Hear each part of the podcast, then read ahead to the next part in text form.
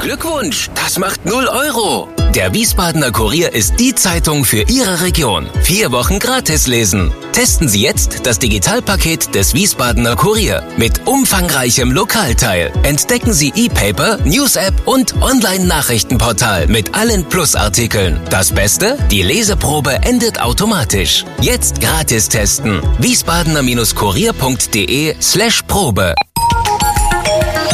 Wir sind VRM. Schröder trifft. Warum machen Sie, was Sie machen? Stefan Schröder, VRM-Chefredakteur, trifft in diesem Interview-Podcast spannende Gesprächspartner, die einen besonderen Lebenslauf, etwas Besonderes geschafft oder geschaffen haben. Willkommen zum Podcast Nummer 73 mit Ilka Guntrum. Ich bin eingeladen bei Guntrums auf der Terrasse. Deshalb kann es hier mal Vogelzwitschern geben, es kann auch mal ein Flugzeug geben. Heute gibt es kein Konzert vom Schlachthof, deshalb ist eigentlich hier märchenhafte Ruhe. Vielen Dank, dass ich kommen durfte. Gerne, herzlich willkommen. Ilka Guntrum, wer sie nicht kennt, geboren in Wiesbaden vor einer überschaubaren Zahl von Jahren. Sie ist verheiratet und sie hat eine Patchwork-Familie mit insgesamt drei Kindern. Beruf Kauffrau und Vorsitzende der Werbegemeinschaft Wiesbaden. Wunderbar. Und übrigens herzlichen Glückwunsch. Ihr Geschäft El Eloui ist in diesem Jahr 50 Jahre alt. Ich würde mal sagen, in der Modebranche ist man da ein Dino, oder? Zumindest ein alter Hase. Ja. Wie hält man sich so lange? Ah, das ist der Familienbetrieb. Meine Mutter hat den Betrieb 1971 gegründet oder übernommen aus einem Konkurs mit meinem Vater, der Steuerberater ist. Und da war ich elf Jahre alt. Und insofern ist es in der Familie geblieben. Man ist da ein bisschen groß gewachsen in unterschiedlichen Zeiten und äh, Formaten. Und ähm, das ist zwar schon ein toller Erfolg, aber eben dadurch bedingt, würde ich sagen. Mal die ganz brutale Frage am Anfang, wie wahrscheinlich war es in der schlimmsten Lockdown-Zeit, dass Ihr Geschäft den 51. Geburtstag nicht mehr erlebt? Das kann ich Ihnen gar nicht sagen. Betriebswirtschaftlich betrachtet war das, mm, ja, sag ich mal, jeden Tag so hin und her. Äh, ich bin ja nicht nur Kauffrau, ich bin ja Betriebswirt. Mein Vater, äh, Tochter meines Vaters, Steuerberater, Wirtschaftsprüfer, da haben sie eine harte Lehre hinter sich. Ähm, ich habe immer gesagt, ich muss da durch, aber wir müssen das nicht schaffen. Wenn wir es nicht schaffen, dann ist es eben so. Dann Ja. muss man das auch akzeptieren. Ich habe das auch lange mit meinem Mann diskutiert. Da kann man sich nicht lange gesagt, hinschleppen, ja? Ja, weil es war ja am Anfang, es gab ja diese Soforthilfe 1, ja. Ja. Und dann gab es ja sofort diese Kreditanstalt für Wiederaufbau, die ihnen Kredite gegeben habe. Und da war meine ganz klare Aussage, einen solchen Kredit nehme ich nicht auf, Mhm, weil das ist für mich eine versteckte Mieterhöhung. Ja. Und unser größtes Problem, und das ist es bis heute, sind die Mieten. Ja. Ja, gar nicht mal das tägliche Geschäft, den weniger Umsatz. Wir haben ganz toll Kurzarbeitergeld gekriegt, da will ich mich nicht beschweren. Der Anfang war schwierig, weil äh, wenn Sie 30 Jahre ein Unternehmen führen und noch nie Kurzarbeitergeld ge- beantragt haben, dann wissen Sie gar nicht, wie das geht. Ja. Sie wollen das ja eigentlich auch gar nicht. Aber Das hat so einen Makel, ne? es hatte sowas, ja, wenn wir die Gehälter meiner Mitarbeiter nicht mehr zahlen können, das wollen wir ja nicht, aber es ging ja nicht anders. Aber diese äh, Kredite, um ein Unternehmen, eine GmbH aufrechtzuerhalten, da habe ich gesagt, das mache ich nicht, dann lasse ich die Firma eben pleite gehen. Das Ja. geht so nicht. Das macht betriebswirtschaftlich einfach keinen Sinn. Wir reden nachher noch mal ein bisschen darüber, wie es trotzdem gut gegangen ist. Aber jetzt müssen wir den Menschen, die es nicht wissen, den wenigen, mal sagen, womit wir es zu tun haben. El Eloui liegt an der Wilhelmstraße und die Wiesbadener nennen das Rue, eine Prachtstraße. Muss eine Stadt so etwas noch haben? Erster Teil der Frage. Auf jeden Fall. Gucken Sie sich andere Städte an, in die Sie reisen. Ja. Sie reisen nach München wegen der Theatinerstraße. Sie reisen nach Be- Berlin wegen äh, der Friedrichstraße. Äh, Sie reisen überall hin, äh, die Champs-Élysées. Also so können wir doch sehr, sehr froh sein, dass wir unsere Rue haben. Das ist ein Magnet. Ist die Rue denn noch eine Prachtstraße? Das ist eine gute Frage. Teil 2 der Frage. Teil 2 der Frage, ja. Äh, sie sieht noch danach aus, obwohl ich da sehr kritisch bin. Äh, wir haben in Wiesbaden leider eine Konstellation verpasst. Das ist eine unsere verkehrspolitische Nord-Süd-Achse und Sie merken jetzt schon, ich bin zumindest politisch so engagiert, dass ich auch solche Dinge eruiere.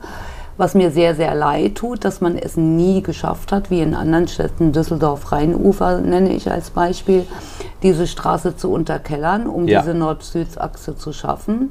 Und insofern habe ich im Moment manchmal schon meine Bedenken, dass die Rue äh, eine kleine Autobahn ist. Die Nord-Süd-Achse wäre praktisch unter der Wilhelmstraße Ist verlaufen. mal geplant worden, sogar Ja. unter dem Warmen Damm. ja, Mein Vater, auch aktiver, äh, ist mit, äh, aktiver Begründer der Interessengemeinschaft Wilhelmstraße, daher weiß ich solche alten Dinge, konnte aber nicht realisiert werden, verstehe ich dann heute, wegen unseren mm, warmen Quellen. Ja, ja klar. War natürlich der Salzbach läuft da unten. War zu teuer einfach gewesen. Ja. Man hätte es realisieren können, aber es war einfach zu teuer. Gut, die, das Rheinufer in Düsseldorf, das weiß ich zufällig, hat heute, von heute aus gesehen, schlappe sech- 600 Millionen D-Mark gekostet. Ja, das ist äh, das Vielfache wert, wenn man es damals gemacht hätte. Also gut, was bedeutet denn den Menschen heute überhaupt Mode? Ja, neulich war ja so ein Interview von der Industrie- und Handelskammer, was bedeutet Mode. Ich bin leider falsch gefragt worden. Also ich habe ja meine Diplomarbeit über Mode geschrieben an der LMU Da frage ich jetzt also die richtige, Sie oder? fragen die richtige, die Definition übrigens von Mode, und das habe ich auch da äh, so kundgetan, ist der Wunsch des Menschen nach Ruhe und Abwechslung. Ja, Das verstehen viele nicht. Heute haben sie ein weißes Hemd an. Ja, das, sehen ist, viele nicht. Das ist die Ruhe in ihnen. Sie greifen nach dem we- weißen Hemd, blaue, schwarze Hose und wissen, sie sind gut genug gekleidet für das Interview heute. Ich bin farbenblind. Nein, Nein, das stimmt, ja, das ist vollkommen Äh, richtig, Die. Abwechslung kommt dann, wenn irgendwann Ihre Frau sagt, deine weißen Hemden sind ja gut und schön, aber ein weißes Hemd mit blauen Knöpfen habe ich jetzt gesehen. Das fände ich mal was Neues. Ja. Und das ist ja auch unser Leben. Wir leben gerne auch in Corona-Zeiten mal zu Hause, haben das jetzt verschönert und haben dann die Abwechslung in das Hause gebracht. Aber der Mensch braucht immer einen Ruhepol und einen Abwechslungspol. Mhm. Ja. Und nach langer Ruhe jetzt in Corona-Zeiten ist es doch für viele ein bisschen Abwechslung, wenigstens mal ein neues modisches Teil zu haben. Aber Ja. das im Schrank auch aufzubewahren und vielleicht nächsten Sommer nochmal zu tragen. Und das ist die Ruhe da drin. Und deswegen Ja. finde ich das eine wunderschöne Definition. Klar kann man sagen, Mode ist Individualität, Mode ist Ja. Stil, Mode ist alles möglich. Aber diese Definition hat mich mein Leben lang begleitet. Und wie können Sie einem Menschen dabei helfen, nennen wir es einfach mal seinen Stil oder seine Ruhe zu finden? Theoretisch könnte der ja am, im Internet jetzt suchen und sich alles selber zusammenstellen. Da hat er aber nie diese Beratung. Ja, Ja. ja, und, und ja. worin besteht die? Die besteht genau darin, dass ich erkenne, wenn Sie in meinen Laden kommen und sagen, ich brauche ein weißes Hemd. Ja. Dann kann ich aber doch erstmal fragen, wofür brauchen Sie Mhm. das Hemd? Brauchen Sie das für einen Beruf? Brauchen Sie das für einen Anlass? Heiratet Wollen Sie jemand? dann noch eine Krawatte mit verbinden? Geburtstag? Wie wird die Feier stattfinden? Wird sie leger? Heiratet Ihre Tochter? Will die überhaupt Menschen mit Krawatte oder nicht? So, und das ist das Können des Fachhandels oder der Beratung. Und das Ja. ist nicht nur der Fachhandel, auch große Geschäfte, wenn Sie in ein Möbelgeschäft gehen. Sie wollen eine neue Küche, ein neues Sofa. Ja. Sie wissen nicht, was Sie wollen. Der Fachberater kann durch Fragen erstmal Sie erkennen oder mal Sie kennenlernen. Ihre Denke, Ihre Gewohnheiten. Wenn Sie zu zweit kommen, ein Ehepaar hat immer unterschiedliche Meinungen. Die müssen unter einen Hut gebracht werden. Und Sie müssen als Psychologin sofort ahnen, wer hat hier die Hosen an. Nein, ja, oder wer sollte heute mal mehr bekommen oder mehr Recht bekommen Ja. oder mal das Sagen haben. Beim nächsten Besuch ist es vielleicht wieder umgekehrt. Ja. Und das ist äh, doch schon ein, ein ganz, ganzer Anspruch, Menschen dazu zu bewegen, mit Fragen etwas von sich preiszugeben, die man eigentlich gar nicht kennt. Wie ehrlich darf man sein? Also wir alle kennen diese, ich sag mal, komödiantischen Szenen, wo jemand in einem Jumpsuit vor dem Spiegel steht und sieht aus wie die Wurst in der Pelle und die Verkäuferin schwärmt und sagt, toll, Sie sehen wunderbar aus. Wie ehrlich sind Sie zu Ihren Kundinnen oder Kunden, wenn die etwas ausgesucht haben, vielleicht auch mal selber gestöbert haben und Sie sind nicht rechtzeitig zur Hilfe geschritten und es sieht furchtbar aus? Der Kunde ist König, sagt man ja so schön. Letztendlich entscheidet der Kunde. Das ist so ein bisschen so unser Anfang. Wir zeigen, sie entscheiden. Die Kundin, die Sie jetzt gerade im Jumpsuite genannt haben, wenn sie bei mir Stammkundin ist oder wird, Dann sagen Sie, würde ich- Schätzelein, lass das. Nein, dann sage ich, das kriegst du bei mir nicht zu, kaufen. Aha. Das verkaufe ich dir nicht. Und es gibt auch Kunden, die ich schon rausgeschickt habe und gesagt habe, das verkaufe ich ihnen nicht, das sieht unmöglich aus. Ja. Aber ich will das haben, sage ich. Dann müssen sie es bitte woanders kaufen, aber nicht bei mir. Ja. Weil das ist natürlich die Langfristigkeit. Nach 50 Jahren haben sie 80 Prozent Stammkunden und die müssen sie sich erarbeiten. Und die erarbeiten sie sich nur, wenn sie dem Kunden auch dann abraten, wenn sie genau wissen, da kriegt er keine Komplimente, da wird Ja. er nicht glücklich. Oder was ich oft auch meine Kunden dann mal frage, ja, hast du jetzt das Gefühl, das hängt im Schrank und du denkst daran oder hast du das Gefühl, du machst den Schrank morgens auf und willst es anziehen? Ja.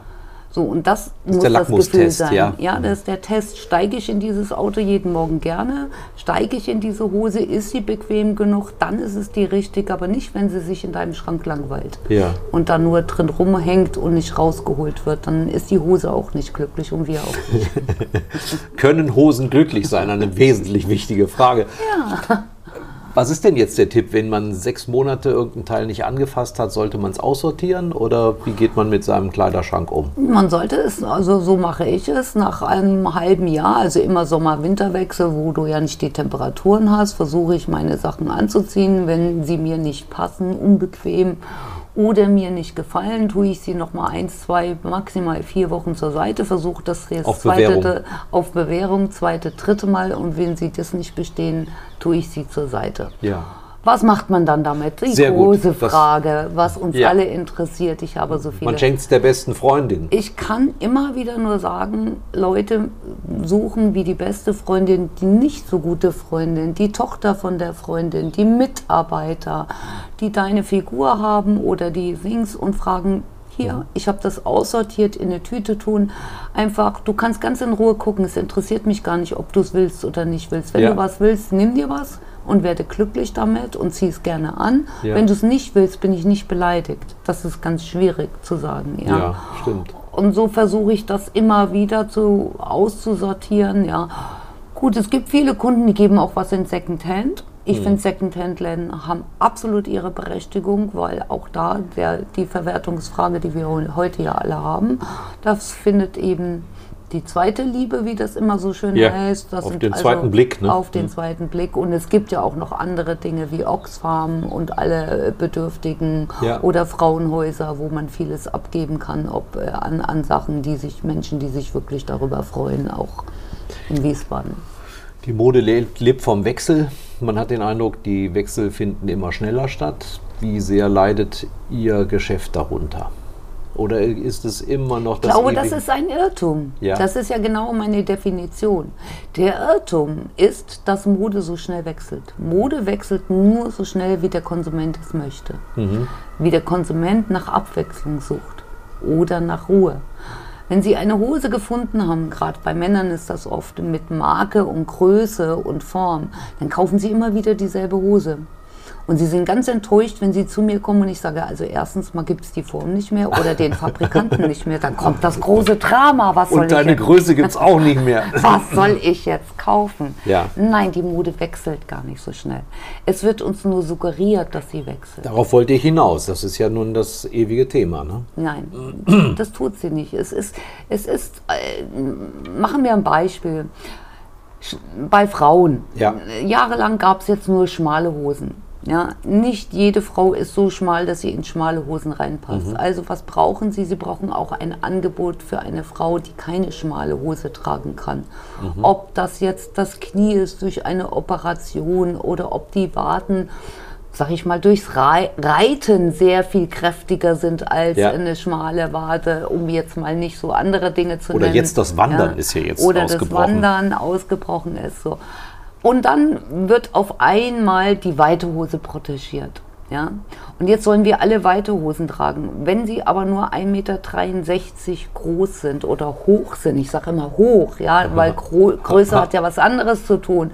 Und dann sind ihre Beine sehr kurz und sie können und wollen auch nicht aufgrund ihres Alters noch Plateauschuhe anziehen.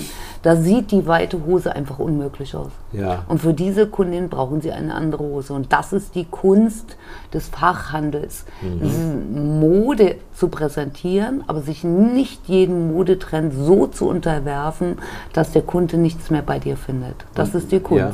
Ist, das, ist der Begriff zeitlos dann äh, richtig? Ist der dann angebracht? Das ist ein, so ein zeitlos, nein, zeitlos nicht. Es wandelt sich ja dann schon, sag ja, neuere Materialien, neue Formen, Farben. bessere Formen, neue Farben, an, besser zu waschen und so weiter. Aber ich habe meinen Mann mal mitgenommen, als ich ihn kennengelernt habe, auf die Modemesse nach Berlin. Da habe ich gesagt, ich muss jetzt nach Berlin, ich muss da auf zehn verschiedene Messen an zehn verschiedenen Standorten. Ich kenne Berlin gar nicht, ich weiß nicht wie. Also er hat mich begleitet. Wir sind dann an der ersten Messe angekommen, ähm, die Panorama am Gleisdreieck.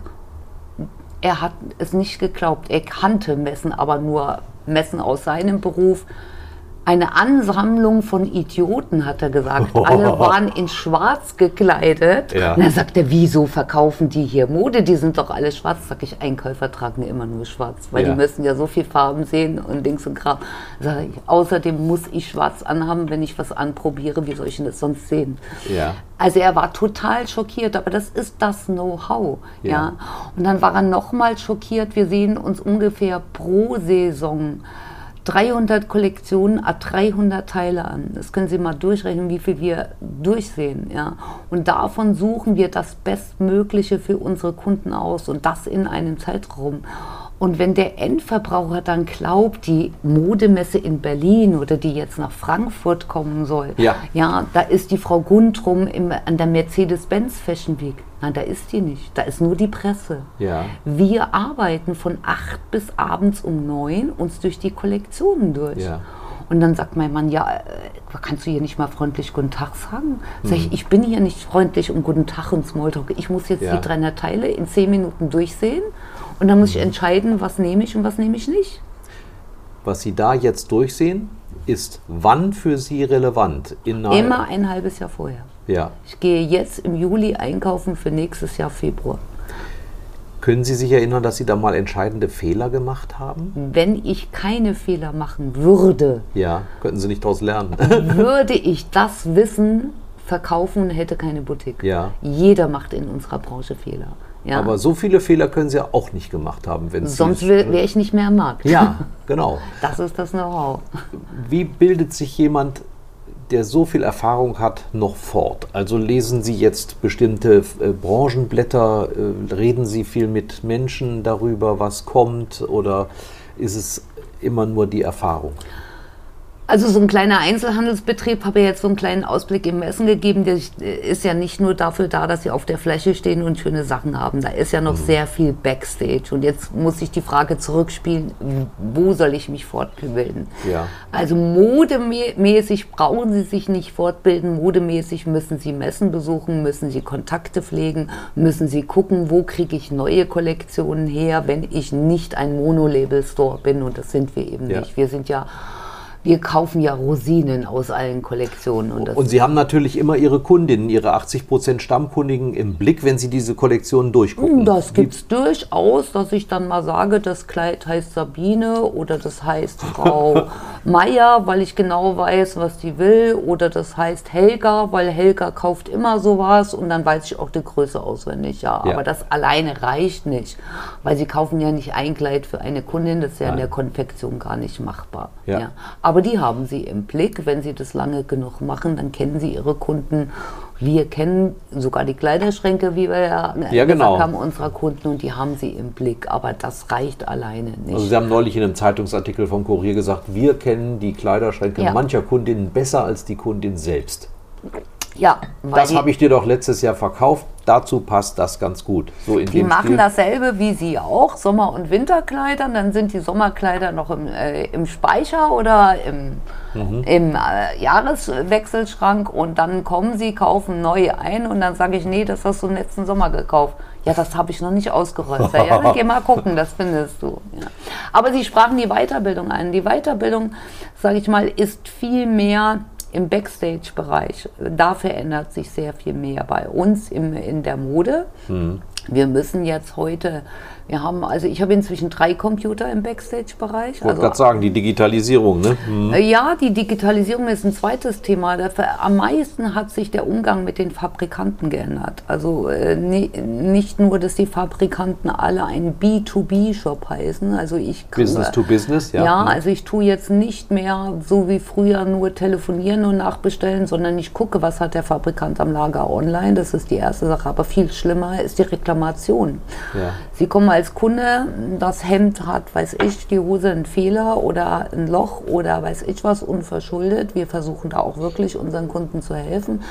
Früher hat man das dann markiert mit Stecknadeln, hat den Fabrikanten ein Paket geschickt und dann hat der Fabrikant das geprüft. Wenn zum Streit haben wir dann äh, Sheetstellen benutzt, also vor 20 Jahren noch, da Ja. ob das verwaschen wurde, falsch gewaschen oder eben eine falsche Ausrüstung. Das geht heute ganz anders. Und sie haben bei ihren Fabrikanten, jeder ist anders, aber Ja. sie müssen für jeder Fabrikant will eine Retoure angemeldet haben per E-Mail. Sie müssen die Retourenadresse ist nicht die Fabrikationsadresse. Sie müssen per WhatsApp vorher Bilder schicken oder per E-Mail, aber das will auch jeder Fabrikant anders. Also das ist ein richtiges Know-how, zum Beispiel eine Retoure zu bearbeiten. Da Ja. können Sie nicht mal einen Lehrling hinterstellen. Da müssen Sie wirklich wissen, was Sache ist. Und diese ganze Digitalisierung kam natürlich jetzt durch Corona. Wir mussten uns ja auch umstellen. Wie stelle ich online? Wie mache ich WhatsApp? Wie mache ich Facebook? Wie mache ich Instagram? Wie schicke ich an meine Kunden anstatt Briefe E-Mails, damit ich Ja. schneller reagieren kann? Ja, das haben wir natürlich jetzt alles gelernt. Wie magisch sind Marken, also Otto Kern oder Karl Lagerfeld oder Jill Sander? Gibt es Leute, die bewusst auf solche Marken hin in ihren Laden kommen und kaufen? Ich sage jetzt mal, der markenaffine Kunde geht entweder online oder in den Monostore. Monostore ist einer, der nur Jill Sander nur hat Jill oder Sander. nur Das Lagerfeld. sind Monolabel-Stores. Äh, für unseren Kunden ist L und W die Marke. Ja. ja. Und den Kunden äh, pflegen und hegen wir und der honoriert das äh, und äh, fragt nicht, welche Marke dahinter Wie geht das Hegen und Pflegen? Wie hält man diese? Wie Sie sagten, 80 Prozent der Kundinnen und Kunden sind Stammkunden. Wie macht ja, man das? wie macht man das? Man führt eine Kundenkartei. Der Kunde kann nicht nur anrufen. Sie könnten anrufen und könnten fragen, äh, ich habe mir doch da neulich die Hose gekauft, hast du die noch mal in einer anderen Farbe? Ja. So, dann gucken wir in der Kundenkartei nach. Was hat, das wissen wir natürlich auch nicht immer alles auswendig. Dann gucken wir nach, was hat er gekauft. Dann schicken wir dem eine E-Mail, eine WhatsApp. Sie arbeiten den ganzen Tag, sie wollen auch nicht ständig von uns gestört werden und kriegen eine Antwort. ja. So hegen und pflegen wir. Die Kartei ist die schon digital? Die ist digital schon lange. Ja. Oh, die ist schon 20 Jahre. Ich Also nicht irgendwelche Karteikarten, auf denen dann steht Schröder. Äh, Ich habe Ihnen gerade gesagt, mein Vater Steuerberater und Wirtschaftsprüfer. Ich Ja. habe, also ich bin jetzt 30 Jahre im Unternehmen, auch wenn es 50 Jahre alt ist. Ich Ja. bin zwar als Kind groß geworden, aber aktiv 30 Jahre. Ich glaube, wir haben vor 25 Jahren unsere erste EDV gekauft. Die war noch auf MS-DOS. Das Ja. werden Ihre Zuhörer nicht alle kennen. Nein, das war diese okay, mhm. grüne Schrift auf schwarzem Bildschirm. Und so, ja, und so haben wir uns weitergehangelt. Also unsere Kundenkartei ist 50 Jahre alt. Die wurde per Hand geführt von meiner Mutter. und irgendwann Dann vom gab, es Werkstudenten solche, übertragen. dann gab es noch solche Etiketten, die man so mit wie, so American Express früher, so Ratsch-Ratsch-Etiketten, wo Ja. man die Adressen hatte. Und dann haben wir sie auf MS-DOS und dann haben wir sie in Excel und dann haben wir sie in das Warenwirtschaftssystem. Ich glaube, das ist das zehnte System, wo wir unsere Kunden führen. Das ist das Know-how dieser Firma. und man ahnt das ja nicht, wenn man in ihr Schaufenster guckt, was da alles hintersteckt. Ne? Ja, ja. Und dann haben Sie auch eine Änderungsschneiderei. Ist das ein selbstverständlicher Service? Nein, das ist sicherlich ein Punkt unserer 80% Stammkunden. Das sind Kunden, die nicht von der Stange, also die, sage ich mal, Konfektion kaufen wollen, aber Ja. nicht reinpassen. Ja. ja. Und das sagen wir immer wieder. Das hat meine Mutter auch so angefangen. Und das haben wir heute noch, ein Schneideratelier. Ich glaube, vier Nähmaschinen, eine Kendelmaschine, eine Wirkmaschine und eine Bügelmaschine. Und ich darf da nur einen Preis nennen. So eine Bügelmaschine kostet 10.000 Euro. Und das, das, Das, ist aber eben nicht das, was Sie zu Hause haben. Ja. Wenn ist das ein Vertragspartner von Ihnen oder Nein, ist das ein Angestellter? Angestellter? All, nein, dieses ganze Atelier gehört uns selber. Das sind Ah, ja. alles Investitionsgüter. Und das lohnt sich? Ja, natürlich, Sonst würden Sie es nicht machen. Ist klar. Aha. Das sind auch viele, was sich nicht vorstellen können. Ich gebe, schätzen Sie mal, wie viel Geld in so einer Firma, nehmen wir jetzt nicht L&V, wir nehmen jetzt mal neutral eine Boutique von 100 Quadratmetern, Ja. Herren, Damen, Kinder. Ja. So, jetzt schätzen Sie doch mal, wie viel Ware da drin hängt, die bezahlt ist. 100 In- Quadratmeter. In Euro. In Euro. In EK, also nicht das, was der Unternehmer nur in die Ware investieren muss. Das kann sich ein Verbraucher gar nicht Also vorstellen. 150.000. ja, die hängen da locker drin. Die muss man erstmal investieren. Die müssen sie investieren. Die muss Ihnen eine Bank Ohne die geben, Computer, oder? ja, ohne Und Sie haben, alles. genau, Sie haben Ja. noch keine, so eine Ladeneinrichtung kann ja auch teuer werden. Eine Ladeneinrichtung können Sie für 100 Quadratmeter bei mindestens 150, 200, da haben Sie wenig drin. Ja. Die Nobelboutiquen, wie wir gerade gesagt haben, Monolabels, da sind Sie schnell bei einer Million. Ja, und da Also muss man einen Standard einhalten. Das wird einem dann vorgegeben. Ne? Ja, die, da können sie alles ausgeben. Und das ist das, was viele verkennen, was alles dahinter steckt. Also in diesem Atelier steckt auch richtig Geld an Maschinen drin. Es ist fast so, als wenn wir uns äh, die, die Fragen äh, f- vorher schon gemeinsam angeguckt hätten. Denn wie selbstverständlich kommt jetzt im Grunde die Frage, auf die Sie schon eine Teilantwort gegeben haben. Warum finde ich in den Fußgängerzonen nur noch Ketten, oft Billigketten, die Mode verkaufen? Liegt das an den hohen Mieten beispielsweise in den Läden? Sie sagten ja gerade, das ist ein Riesenproblem für Sie auch. Ich nehme mal, ich nehme mal, ich habe in München studiert und auch in München für Bettenried gearbeitet nach meinem Studium. Und da ist es eine Zeit, äh, viele Menschen kennen München, die Theatina, die Kaufinger und die Neuhauser Straße. Und über die Jahre haben die Mieter da sehr gewechselt. Ja, selbst da. Ja, und das sind die Mieten. Die Neuhauser Straße ist eine der teuersten Straßen in Deutschland an Mieten. Ja, ich meine, es geht natürlich teurer in London oder New York. Und wenn man sich diese Mieten anguckt, und neulich habe ich einen Bericht gelesen, CNA hat einen Prozess verloren in der Neuhauser Straße, Monatsmiete eine Million. Ja? So, dann wissen wir, ja, äh, abgesehen davon, dass CNA mir sehr leid tut, weil ich das Gerichtsurteil absolut ungerechtfertigt will, weil die haben dann auch gesagt, ja, die sollen sich das online erarbeiten, aber sie können eine Miete nicht online erarbeiten, ja, bei einer Million schon gar nicht, ja. Ja. Also die Mieten sind zu hoch geschraubt worden. Ja. In der Zeit fällt zum Beispiel ein anderes Beispiel Modehaus Mendler in München. Ein ganz gehobenes Haus, exklusiv, ja. Äh, 30 Jahre am Platz, musste weichen, einem nenne ich jetzt nicht äh, Store, den Ja. es in jeder Stadt gibt, weil er mehr Miete bezahlt. Und das ist das große Thema gewesen. Und das ist ein Thema, was ich hoffe, das einzigste Thema, wo Corona was Gutes tut, dass die Mieten wieder fallen müssen. Weil das Angebot an Ladenlokalen wieder größer wird? Nein, damit sie wieder Fachhandel und inhabergeführte Läden bekommen. Aber ja, Sie sagen ja, die Pandemie das- könnte das herbeiführen. Ja, Wenn die Mieten jetzt wieder fallen würden, weil die Vermieter, das sind ja meistens institutionelle, Ja. ja. die haben die Häuser teuer gekauft und noch teurer gekauft, weil sie wussten, sie kriegen noch mehr Miete und noch mehr Miete. Ja. Ja. Und jetzt, wie wenn sie sich verkauft haben, fallen die Mieten, weil die Verträge, die auslaufen, werden nicht mehr verlängert zu dem ja, Preis. und wir haben immer mehr blinde Fensterscheiben. Und dann haben wir immer mehr blinde oder dreckige Fensterscheiben oder dreckige Ware oder so. So, und dann müssen die ja mal, das dauert aber noch drei Jahre. Also müssen Ja. wir noch ein bisschen Geduld haben. So, und dann hat vielleicht eine Generation wieder die Chance und sagt, okay, ich probiere das mal mit einem Mietvertrag von einem Jahr aus. Und dann ist auch so jemand bereit, in so einer Lage mal auch mal mit einem Jahr und zu einer bezahlbaren Miete. Und wenn Ja. es dann läuft, dann kann man ja auch die Mietevertrag verlängern oder auch umsatzmäßig. Aber das dauert und das war ganz, ganz schlimm, hat alle Städte gekostet und sie einheitlich gemacht, weil einfach die Mieten im Einzelhandel nicht erziehbar waren. Sind äh, Pop-up-Stores, also solche, die man nur zeitlich für eine bestimmte Monatsfrist nutzt, sind das Lösungen für eine Übergangszeit?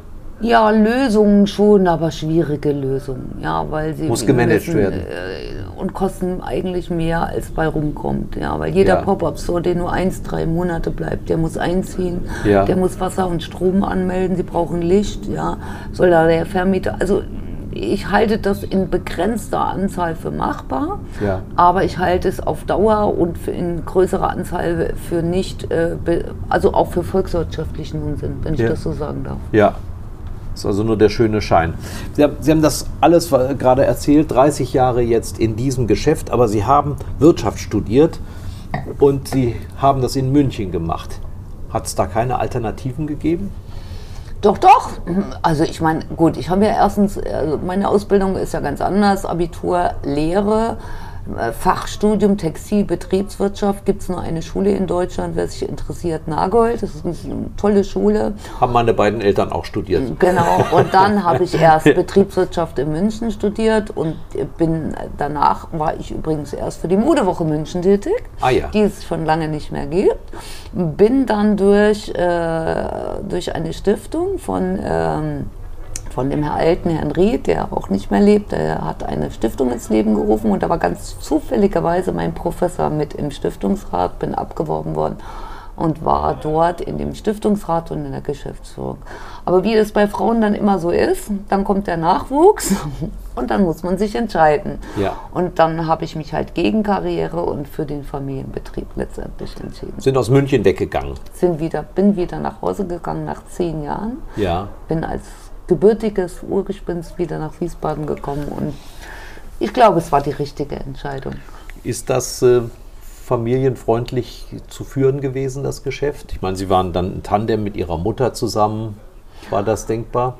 Also wenn machbar? mich heute ein junger Mensch fragen würde, soll ich bei meinen Eltern einsteigen, dann würde ich antworten, überlege dir das ganz genau, du wirst ein Auf und Ab erleben, ähm, das manchmal seinesgleichen sucht und manchmal nicht. Nicht alle schaffen das, äh, dass meine Eltern und ich das geschafft haben. Da sage ich heute Danke an meinen Papa, der war immer der Ja, Ausgleichende. das war der Moderator, war ja. der Moderator. Kann man das Geschäft ohne Selbstausbeutung führen? Was meinen Sie unter Selbstausbeutung? Man muss schon ein Engagement über ein normales Berufsmaß. Also Sie haben hinaus- keinen Mindestlohn, Sie haben keine Min äh, maximale Arbeitszeit, äh, vorgeschriebene Pausen etc. Das gibt es ja für die Chefin in der Regel nicht. Nein, Kurzarbeitergeld gibt es auch nicht für Chefs. Aha, Ich habe in, seit äh, Corona-Beginn, glaube ich, bis auf Pausen, die mein Mann mir vorgeschrieben hat, sechs Tage die Woche durchgearbeitet. Hm.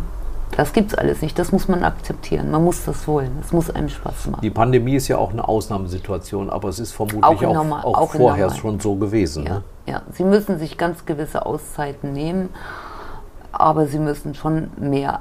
Aber das muss jeder Unternehmer. Ich glaube auch einer, der Fahrräder produziert oder Ja. äh, ein, äh, ich kenne ja meine Kollegen, die in, im, äh, ein Kollege, der eine eigene Marketingagentur hat, auch da müssen sie mehr arbeiten, als wenn sie angestellt sind. Und Sie haben ja gerade scheinbar ganz mitleidlos gesagt, und wenn es nicht funktioniert, dann schließen wir den Laden.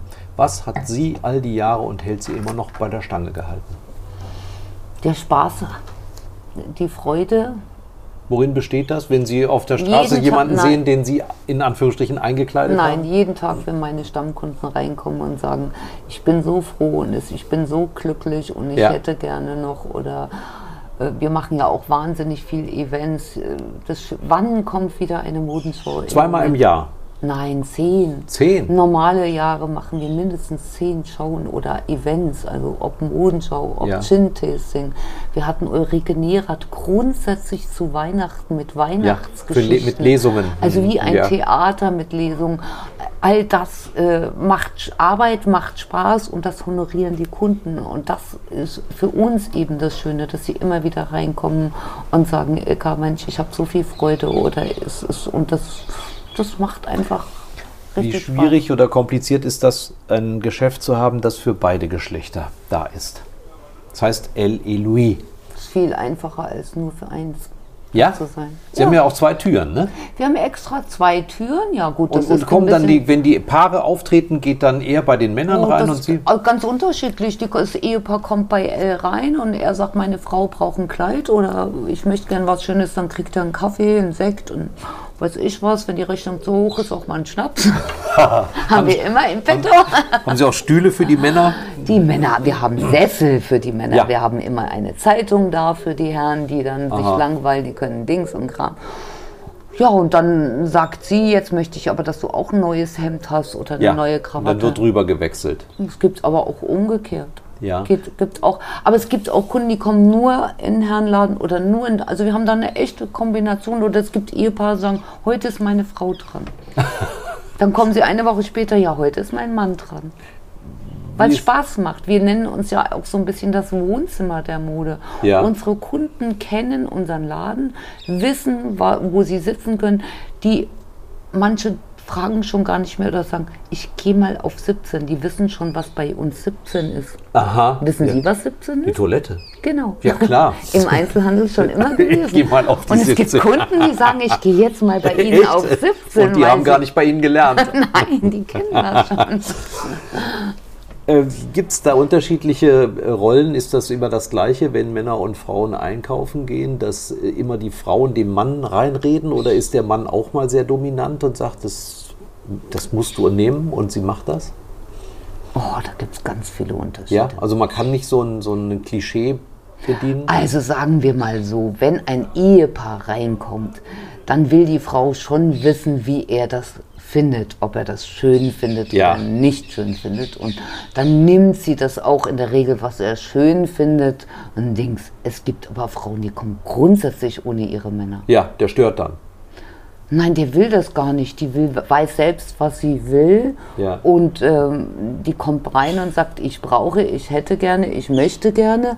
Dann kauft sie das und ich glaube, ob ihr Mann das je. Ähm, wissen Sie, es gibt ja Männer, da können sie sich einen, neue Ohrringe oder einen Ring kaufen. Das würden die nie Merkt er bemerken. gar nicht. Die merken auch nicht, ob sie beim Friseur waren. Die merken auch nicht, ob sie eine neue Bluse anhaben. und umgekehrt ist es aber genauso. Ja. Ja, also es gibt Ehepaare, die kommen rein und dann sagt sie, mein Mann will zwar nichts, das weiß ich. Ilka, du weißt, der zieht nur eine Hose an. Dann sage ich, okay, eine neue Hose. Dann kriegt er die und dann sagt sie, aber wir brauchen jetzt noch ein neues Hemd dazu. Und dann sagt sie, und dann ist er in der Kabine, sagt sie, eigentlich brauchen wir drei Hemden. Im Polo hätte ich auch gar nicht gern.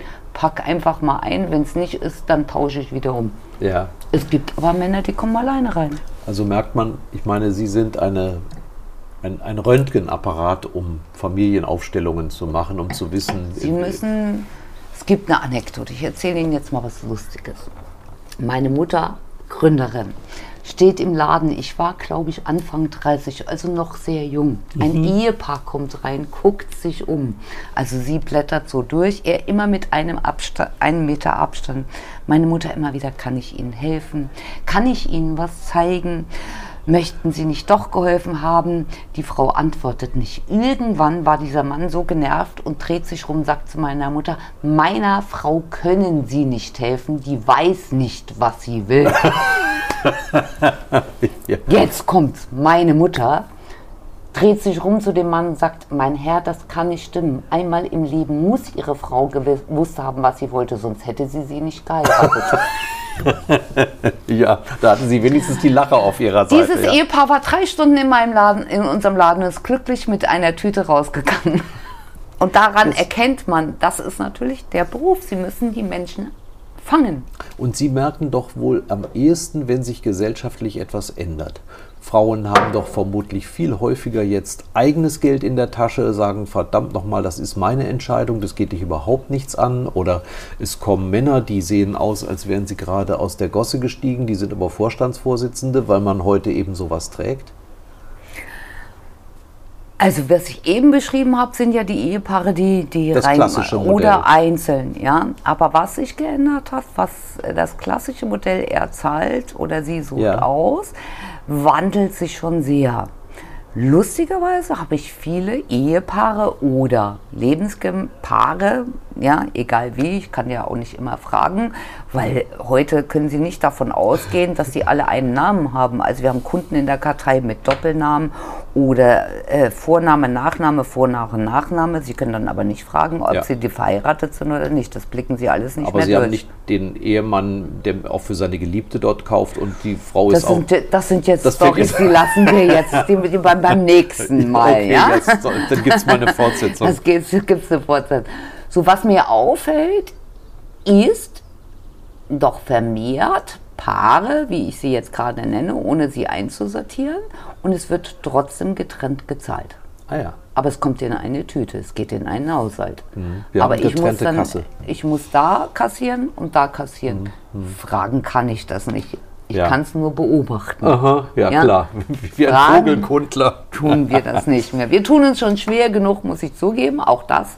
Früher war das die Frau Meier, äh, Alfred und Heike und heute äh, haben sie äh, Vorname, Nachname, Vorname, Nachname und sie wissen gar nicht mehr, wie sie das alles in die neuen, Ja, in die neuen Programme alles reinkriegen. Wir brauchen immer mehr Zeilen.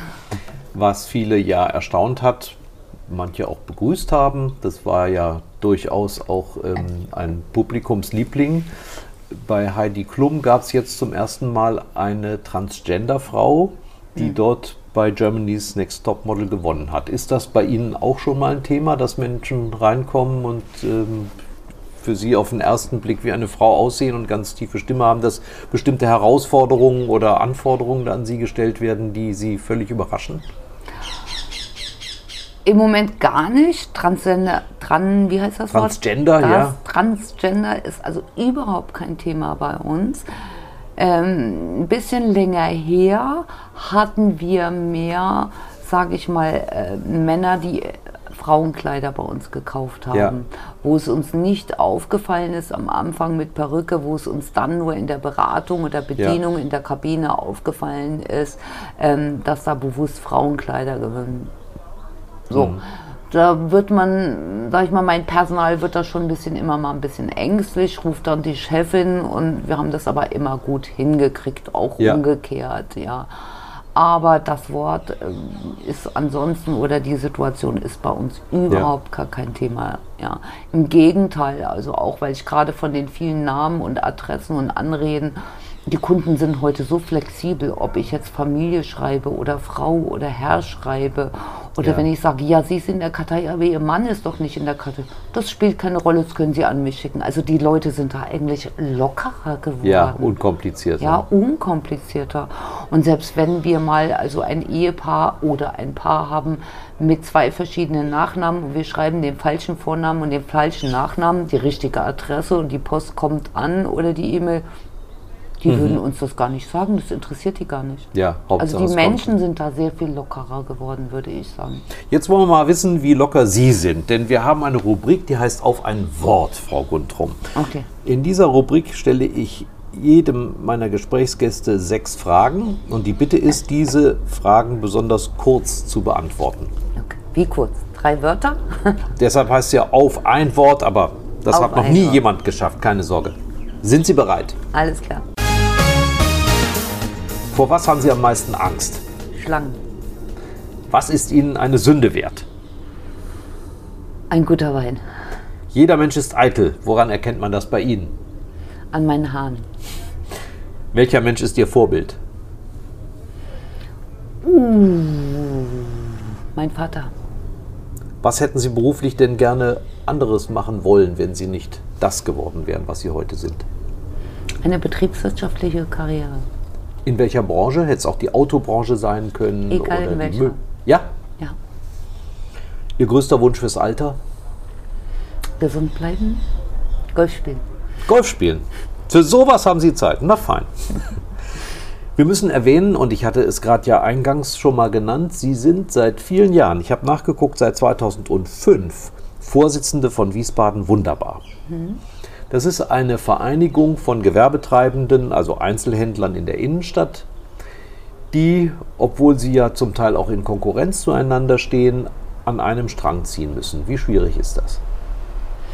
Sehr schwierig. Die Werbegemeinschaft Wiesbaden Wunderbar war ja gegründet, ich glaube, wir haben es mal nachgeguckt, 67. Schön, dass Sie gegoogelt haben, dass ich seit 2005, ich habe nachgedacht, wie lange Sie ich haben das schon verdrängt, ne? ich habe es schon verdrängt, wie lange ich das mache. Es wird immer schwieriger, ja. Ähm, die Werbegemeinschaft Wiesbaden hat ja unter Herrn Reininger angefangen. Kennen Sie noch Lörke und solche alten Sachen?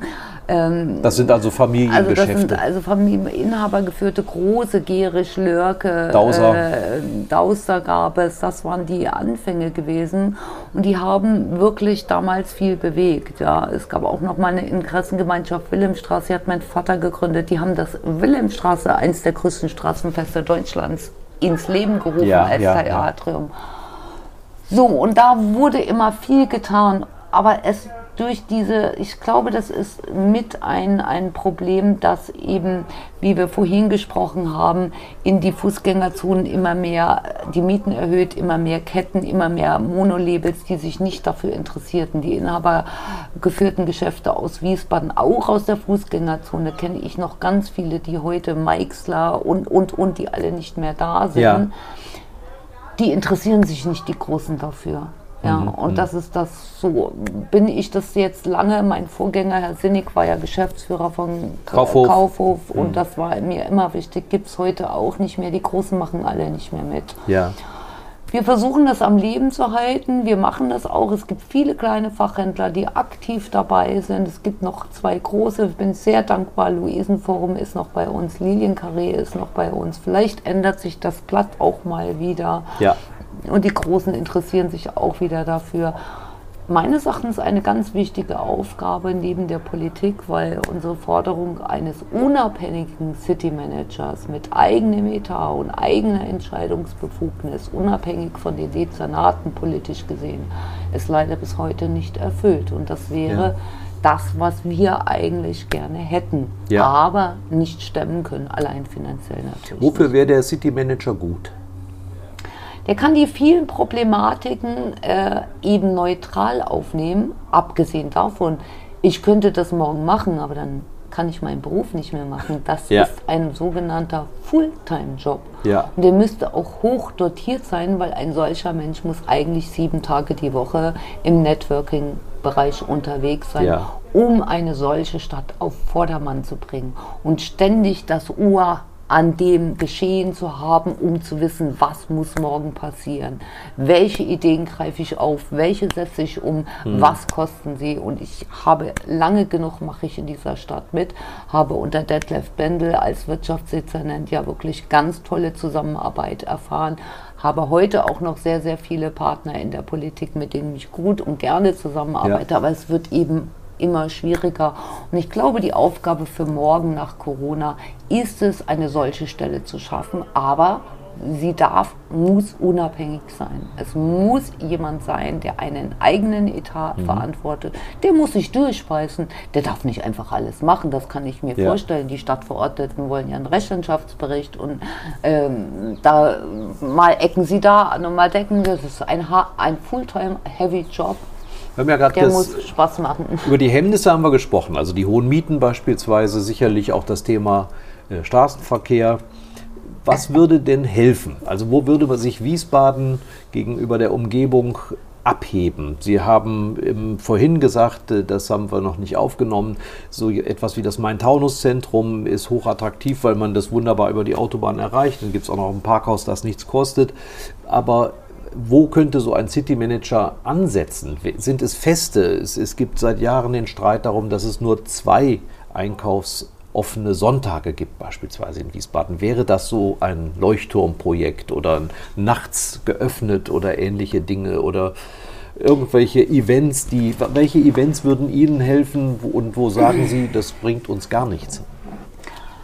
Das ist ja genau die Aufgabe. Sie haben jetzt die verkaufsoffenen Sonntage, die zwei, die wir immer nur hatten, weil mein langjähriger Streit mit Herrn Bendel, ob zwei oder drei und Ja. äh, ist das das oder ist Biebrich noch ein verkaufsoffener Sonntag, ist die, das Taunusstraßenfest ein verkaufsoffener Sonntag, womit die vier Hessischen ausgenutzt waren, wo ich immer so, vehement ja. widersprochen habe und gesagt habe, naja gut, Biebrich lasse ich noch gelten, ist auch in Ordnung für uns als Innenstadt, aber Taunus Straßenfest als auch verkaufsoffenen Sonntag äh, halte ich für links. Aber Nein, die, die, die verkaufsoffenen Sonntage haben wir ja kreiert als Werbegemeinschaft, das übrigens lange vor meiner Zeit. Ja, mein Kollege Herr Sinnig hat den Begriff Stadtfest kreiert. Der stammt ja nicht von der Stadt, der stammt aus der Werbegemeinschaft Mhm, und die Idee kommt von Herrn Sinnig. Alles unter einem Dach mit Automobilausstellung, das was wir alles kennen als Ostermarkt und Stadtwerk, ist die Idee meines ehemaligen Kollegen Sinnig gewesen, Ja. das unter ein Dach zu bringen.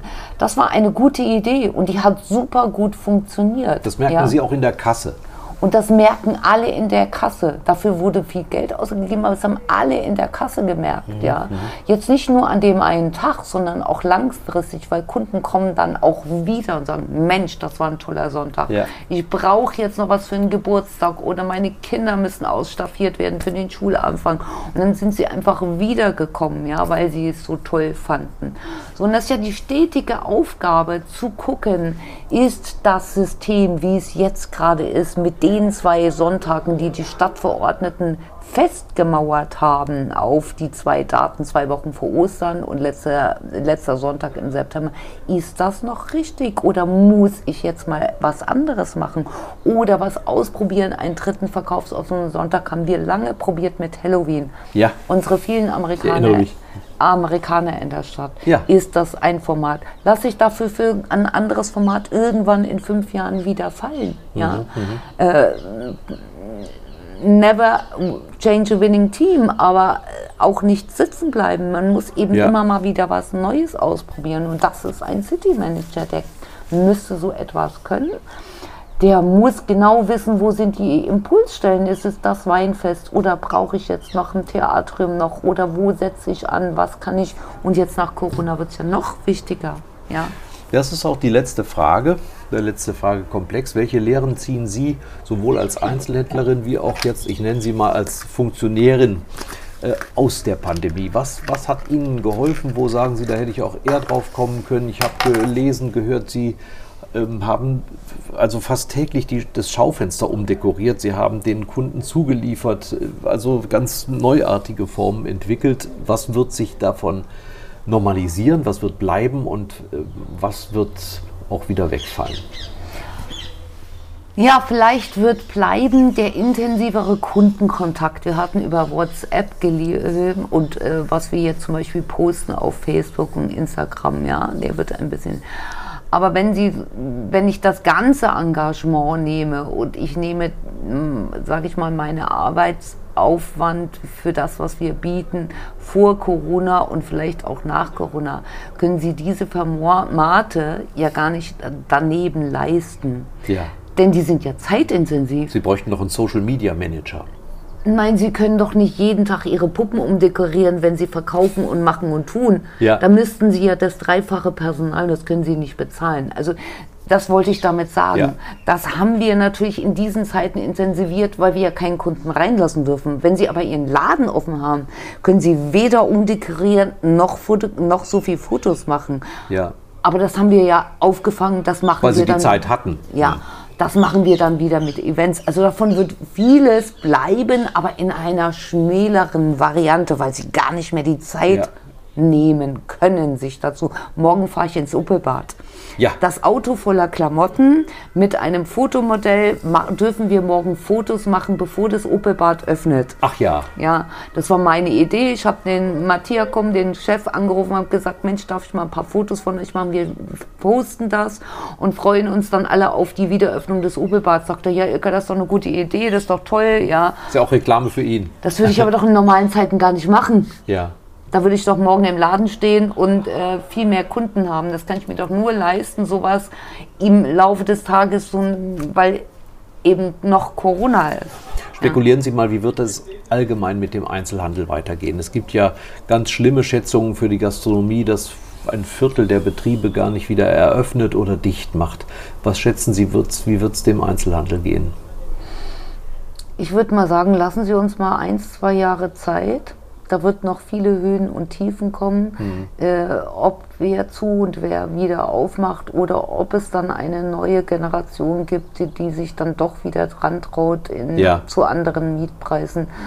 Aber das wissen wir genauso wenig, wie wir wussten, dass es Corona kommt. Da müssen wir, also dann eine Schätzung abzugeben, halte ich für vollkommen falsch. Ich würde uns da eher noch mal ein, zwei Jahre, drei Jahre Zeit geben, um das zu beobachten. Es ist ja schon interessant, dass beispielsweise ausgerechnet diese Online-Händler wie Amazon oder Zalando äh, ganz vorsichtige Versuche mit eigenen Geschäften unternehmen. Also offenbar auch einen Sinn darin sehen, mit den Menschen wieder in Kontakt zu kommen. Die werden sich noch schwer wundern und die Zahlen, die da immer veröffentlicht wird, ich gönne jedem, jedem. Ich gönne meinem nächsten Konkurrenten, ich gönne Amazon den Umsatz, ich gönne jedem den Umsatz, ja. Aber welches System in 30 Jahren überlebt hat, das erleben wir beide dann vielleicht nicht mehr. Und das ist ja das Spannende daran, ja. Ja. Das wandelt sich halt, ja. Und nicht immer bleibt alles schwarz und bleibt alles weiß. So irgendeine Form wird es immer geben und ein Schuster vielleicht auch immer wie ein Juwelier Ja. oder einen kleinen Fachhändler oder den netten Mensch nebenan. Ich bin gespannt, wann Sie, ob wir beide es noch überleben, die, einen neuen Tante-Emma-Laden um die Ecke für Brötchen, Milch und Butter. Ja, da bin Wo ich wir mal die gespannt. Brausetabletten für die Kinder kaufen können, wie wir sie vielleicht früher hatten. Auch Was das ein- kann wiederkommen. Was für ein schönes Schlusswort von Ilka Guntrum. Vielen Dank. Alles Gute. Das war die heutige Ausgabe von Schröder trifft, unserem Interview-Podcast mit Stefan Schröder, VRM-Chefredakteur. Ihr wollt noch mehr spannende Geschichten, Reportagen und News aus eurer Region? Dann probiert doch einfach mal unser Plus-Angebot aus. Einfach reinklicken unter vrm-abo.de slash podcast. Ein Angebot der VRM.